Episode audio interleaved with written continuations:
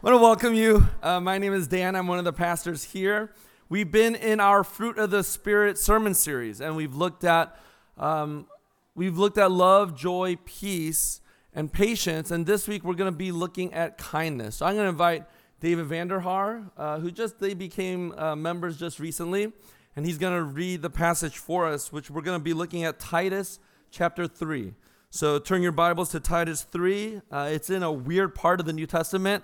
I've always thought about it when I memorized it was all the T's are together. Uh, First and Second Thessalonians, First and Second Timothy, and then Titus, uh, which is just one or two pages. But we're going to look at chapters th- chapter 3, verses 1 through 8. And if you don't have a Bible, there's Bible f- Bibles for you underneath the chair in front of you. And there you could turn to page 998 of the church Bibles. And so we're going to look at this fruit of the spirit of kindness, especially given our cultural moment, how important this is. So let's give attention to God's word as David reads this for us. This is the word of the Lord. Pray with me. Thanks, David. Lord, we give you thanks for this morning to be able to come together and gather as your people. Uh, that we are we were reminded even in this service, Lord, just how your mercies are new for us every morning, and that you delight in us and you desire to call us your own. And so, Lord, as we come this morning to your word, Lord, remind us and make it afresh just of your kindness for us and how because of the kindness that you have shown, we might be people of kindness as well. We pray all of these things in Jesus' name. Amen. So, as I thought about this fruit of kindness, I had a hard time thinking about an example of where we might have experienced that. And I asked my wife yesterday, actually, do you have any stories of kindness that we've experienced or things that we I could share in my sermon? And she reminded me of one back when I was in seminary. And we were at Target shopping. And we had gathered all our stuff and we were in the checkout lane and two customers ahead of us was checking all of her items out. Now she looked really, really disheveled, and she was buying um, diapers, baby wipes, clothes for a child, and as she was doing it, one of my pet peeves is how long people take at the checkout counter. I mean, it's one of those things where I, coming from Chicago, people just got in there and got out and people have conversations in St. Louis with their with the cashier. People talk about their entire life. They ask, "Have you tried that? I want to try that." You know, and it just drives me crazy. so this woman, though they weren't having conversations, she was just taking a really long time, just really slow and methodic. And and like I said, she she looked pretty disheveled. And by the time that the cashier had rung her out and gave her the total, she didn't even have her wallet out, you know? And so I'm like, oh my goodness, my frustration was growing. I was getting annoyed. And she was slowly taking out her wallet and taking out change, a couple of dollars, and realizing she didn't have enough. And so then it became this game of, well, how much do you have and what items can I take out? And so on repeat was, I'm going to take this item out okay, that's still not enough. Well, what if I put this back in and I take this out? You can imagine my frustration growing more and more because it just prolonged for a very, very substantial time. And so I'm already getting annoyed. There's already PTSD coming. But she was taking forever. And and as she was trying to figure out how much she had and what she could pay for, I shared how she was two customers ahead of me. And the woman that was in front of me interrupted and said, I'll pay for her items and I'll pay for all of the items that she has removed. And that woman who was disheveled, trying to scrounge up enough money to pay for the baby wipes and the diapers, said, No, no, no, no, I'm just gonna pay for what I have. And she tried to reject her kindness. But this woman was adamant, no, I want to pay for you. And then she said, well, let me get your address, let me get your phone number. And she's like, no, I want to pay for you without anything in return. And in that moment, my first reaction was, Can you pay for all my stuff too? but secondly, and more importantly this morning, I was flabbergasted because my shock, my, the, the reaction I had was of shame, was of guilt. I should have known better. I was in seminary to become trained as a pastor. I was there with young kids who are also tough to manage and to understand and empathize with this woman was far from what I was feeling in that in that time and experience. And what I came to realize in that moment was how beautiful it is when kindness is actually practiced, right? That there's flourishing that happens in the life of our community when kindness is practiced in our lives. Now, when we think about our cultural moment today, that's a farthest thing of what we would describe our moment as, right? Kindness is not what we describe our culture. Rather, it's things like negativity, pessimism, indignation, anger, rage. I agree with Zach as he prayed for us. We probably need to pray every single week for our hearts as we get closer to election day in November. We are marked and held not by what we commonly hold together and what we agree with, but what forms a community now. It's everything that we disagree with, it's everything we hate about the other person or other party or other group. It's what we could cancel about another specific person. That's what unites us and brings us together. David Brooks just wrote recently in The Atlantic about this exact thing. And he said, We are held together by a common sense of what we disagree with than by our common affections. He went on to talk about the surveys that have been done recently amongst uh, people under the age of 30. And in this Pew Research study, what it said was that people under 30, 73% of them believe that people only look out for themselves. And then 71% say that most people would try to take advantage of you if they got the chance. That is what marks our cultural moment today. And I know you have all experienced it and agree with it. So then it makes sense in our cultural moment when we think about the fruit of kindness that it can be one of the most powerful virtues to be able to bear witness to Jesus. This is the fruit of the Spirit. Kindness can bring restoration, it could bring healing, it could bring flourishing in our day, in our time. And so, what I want to briefly do is just look at three things kindness defined, kindness expressed, and kindness personified. First, kindness defined, we see a beautiful picture of what kindness looks like in verses 1 and 2 in what Paul writes. He says, Remind them to be submissive to rulers and authorities, to be obedient, to be ready for every good work, to speak evil of no one, to avoid quarreling, to be gentle, and to show perfect courtesy toward all people. Paul is giving us a beautiful picture of what kindness looks like for the people of God in the church. One scholar defines kindness this way he said, a disposition of the heart that seeks the welfare of others, independent of their deserving or not, and also independent of any services that you receive in return. Or more simply, I like the way Tim Keller, who passed away recently, said it this way. He said, Kindness is just love in action. We looked at love a few weeks ago, right? Love is patient, it's kind. And we see that how Paul here with the fruit of the Spirit puts together patience last week and now today, kindness. And what kindness is, it's love, sacrificial love, practiced outwardly towards others. And I think as we flesh out what this definition means, I think the first thing we recognize is that it is not personality driven, right? I think a lot of times we can we can kind of conflate or bring together this idea of someone who's nice as being kind. Anyone can be nice. If you're going to get something in return, you will be nice because of what you would get back. Niceness is a personality, but kindness is something completely other. Like when I was dating my wife, I think I shared this story before when we were in our early years of dating, or early days of dating.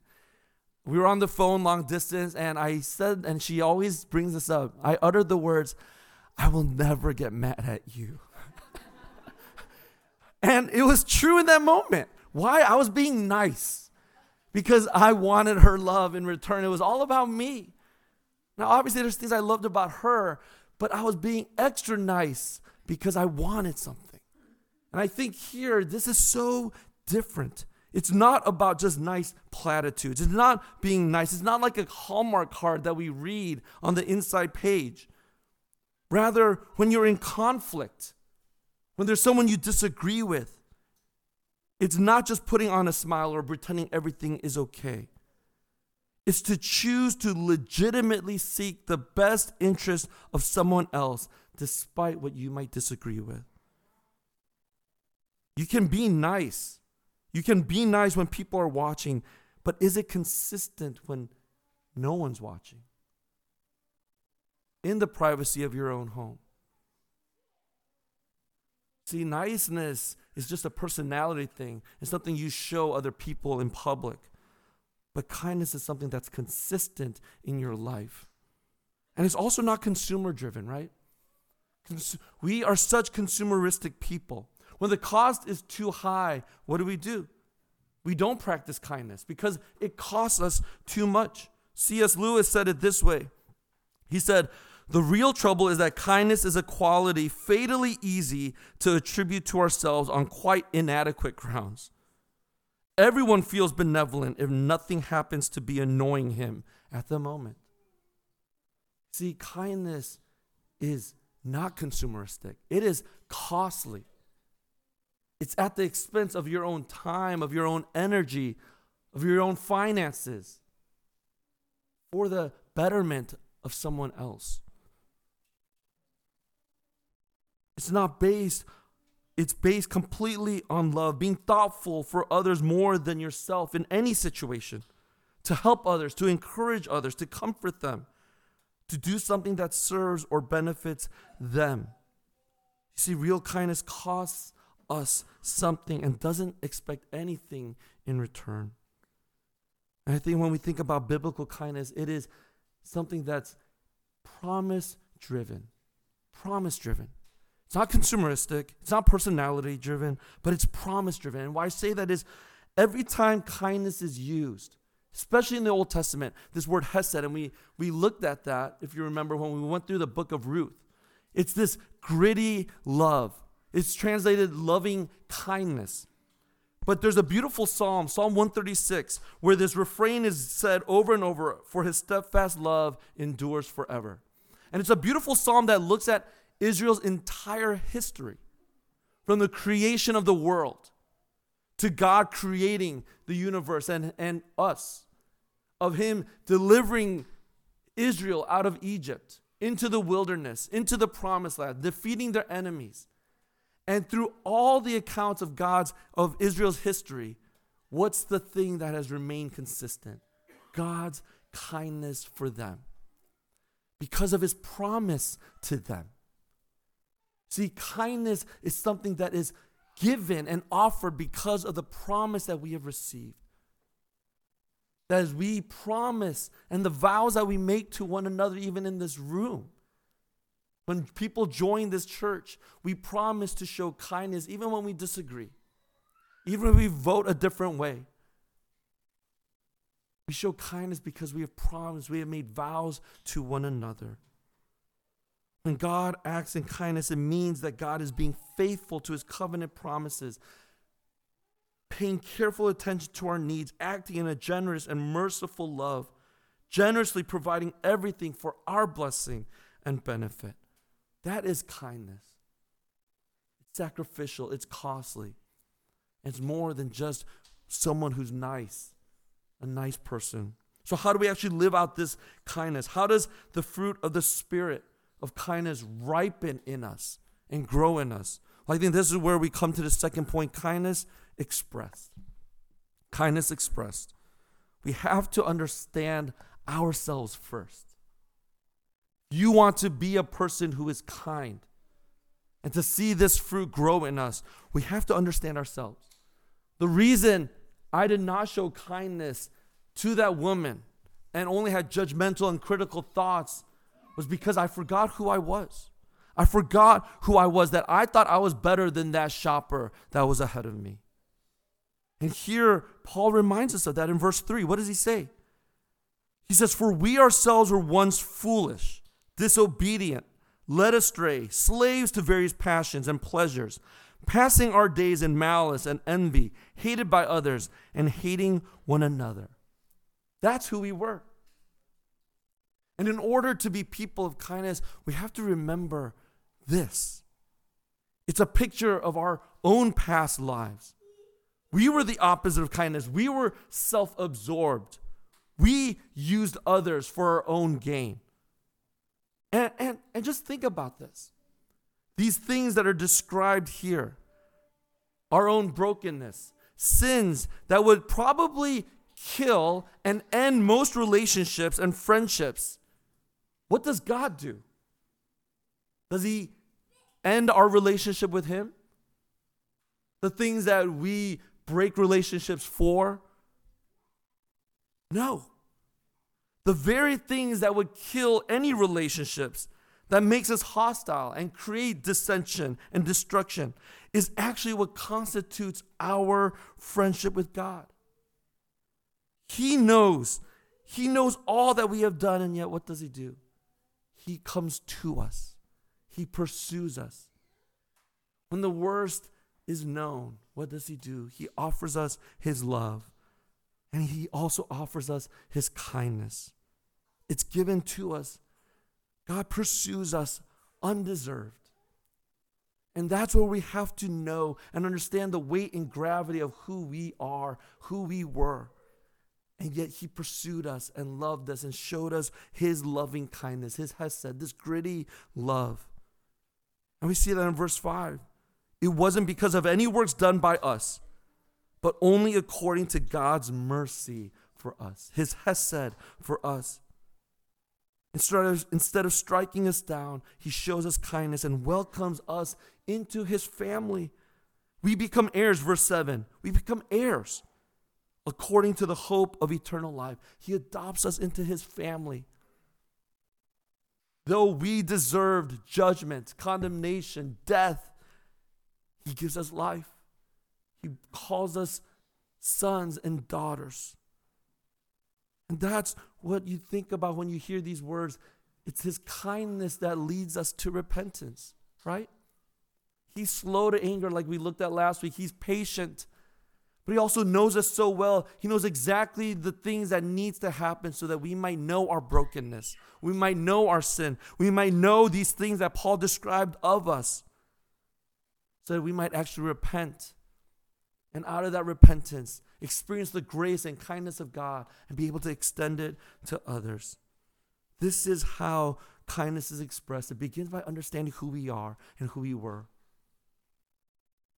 And from there, we can begin to show kindness to others. Brings us to our last point kindness personified. This I shared with others last Sunday after I preached that patience is what I struggle with the most, probably of all the aspects of the fruit of the Spirit.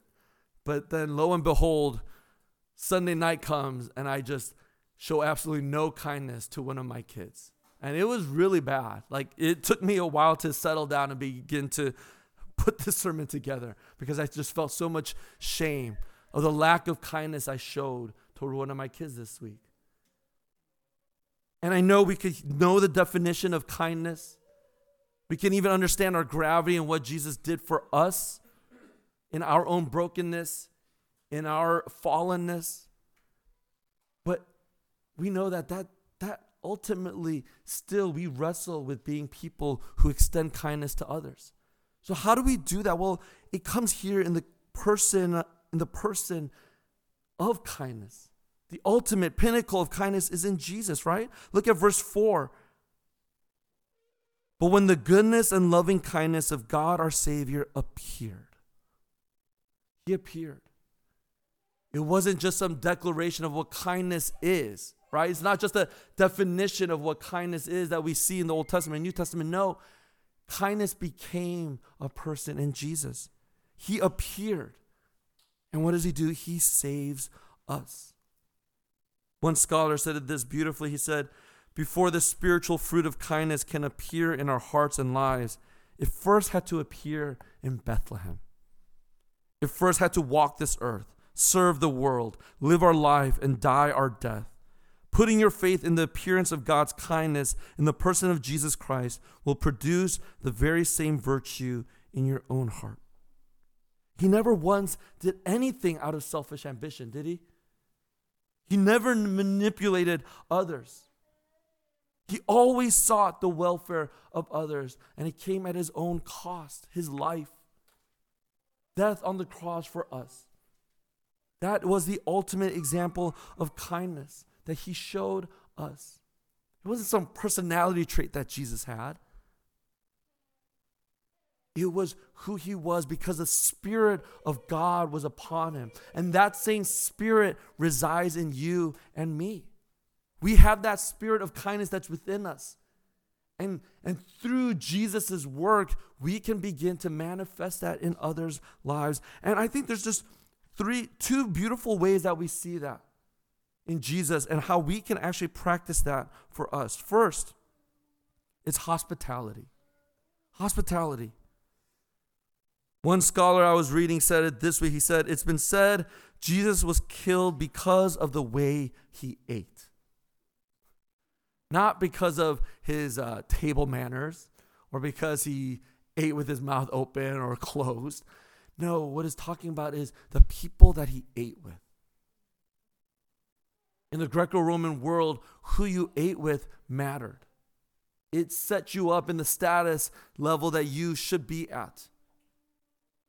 And here, who did Jesus eat with? He ate with the outcasts. He ate with the sinners, those that his culture would have said are completely hope, hopeless, who are sinners and don't deserve to be associated with. Those are the people Jesus practiced hospitality with. They found it scandalous and offensive.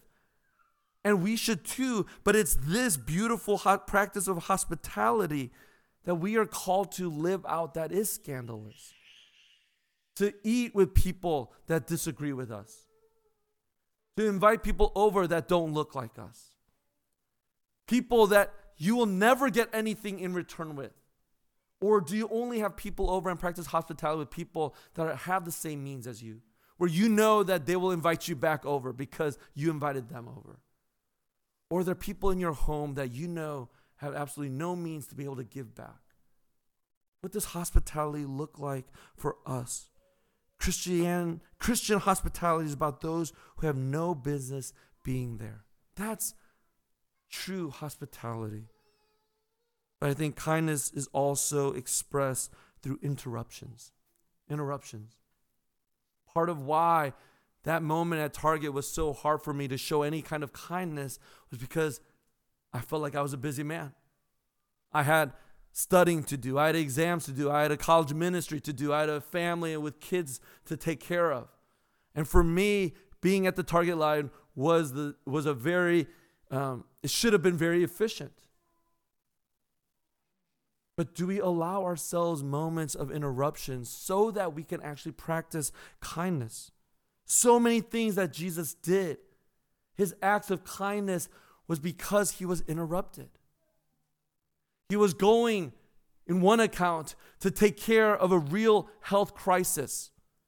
And yet, as he's going through the crowd to get to, uh, to address the health needs of someone else, what happens? There's a woman who's been bleeding for 12 years that touches his cloak. And does he just disregard it and go to the needs that he had to go fulfill? No. He lets himself be interrupted and addresses this woman who's unclean, who's been bleeding for 12 years, and addresses her. Another situation where he's practicing hospitality with the rulers of that society. And as he's eating, what happens? A woman comes in who's most likely a prostitute. And she has this alabaster jar that costs her hundreds of thousands of dollars. in today's time.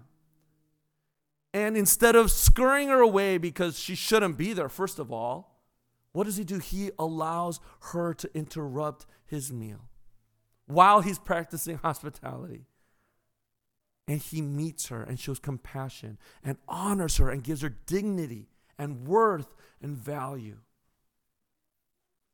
Jesus allowed interruptions to happen even in the most busiest times, probably arguably the busiest man on earth, and allowed for interruptions to happen so that he could practice kindness. Are we so busy that we don't allow for interruptions? We're so busy that instead of kindness, we're unkind. We get angry, we get frustrated, we get annoyed. Do we practice hospitality? Do we allow interruptions to happen in our lives so that we could be people of kindness? As we deal with the growing hostility in our current moment, in our cultural moment, where both inside the church and outside the church, outrage and anger and frustration and hostility continues to grow, can we be people who choose to love? Choose joy, choose peace, choose patience. And as we look at this morning, choose kindness. We can act justly. We can actually love mercy and walk humbly with our God. And so let's practice these things. Let's practice hospitality. Let's be open to interruptions and live life of sacrifice as Jesus did for us. Let's pray. Our Heavenly Father, as we come to the table, there's no better picture of the kindness that you showed us. That as mere creatures who can give you nothing, you loved us enough out of your promise driven love, this beautiful, gritty Hesed love. You died for us. Though we did not deserve it, though even today we continue to rebel and disobey and be people who are unkind, yet, Lord, you still show us amazing kindness, unconditional love, patience. So, Lord, I pray that as we come to the table, Lord, remind us of who we are, that we belong to you, and because of the kindness that you show us as we eat and drink now, Lord, strengthen us. Remind us of who we are so that, Lord, we might be able to show kindness to others, though that it might be costly, it might interrupt our busy schedules. Lord, I pray that we could be people who emulate this life. We pray all of these things in Jesus' name. Amen.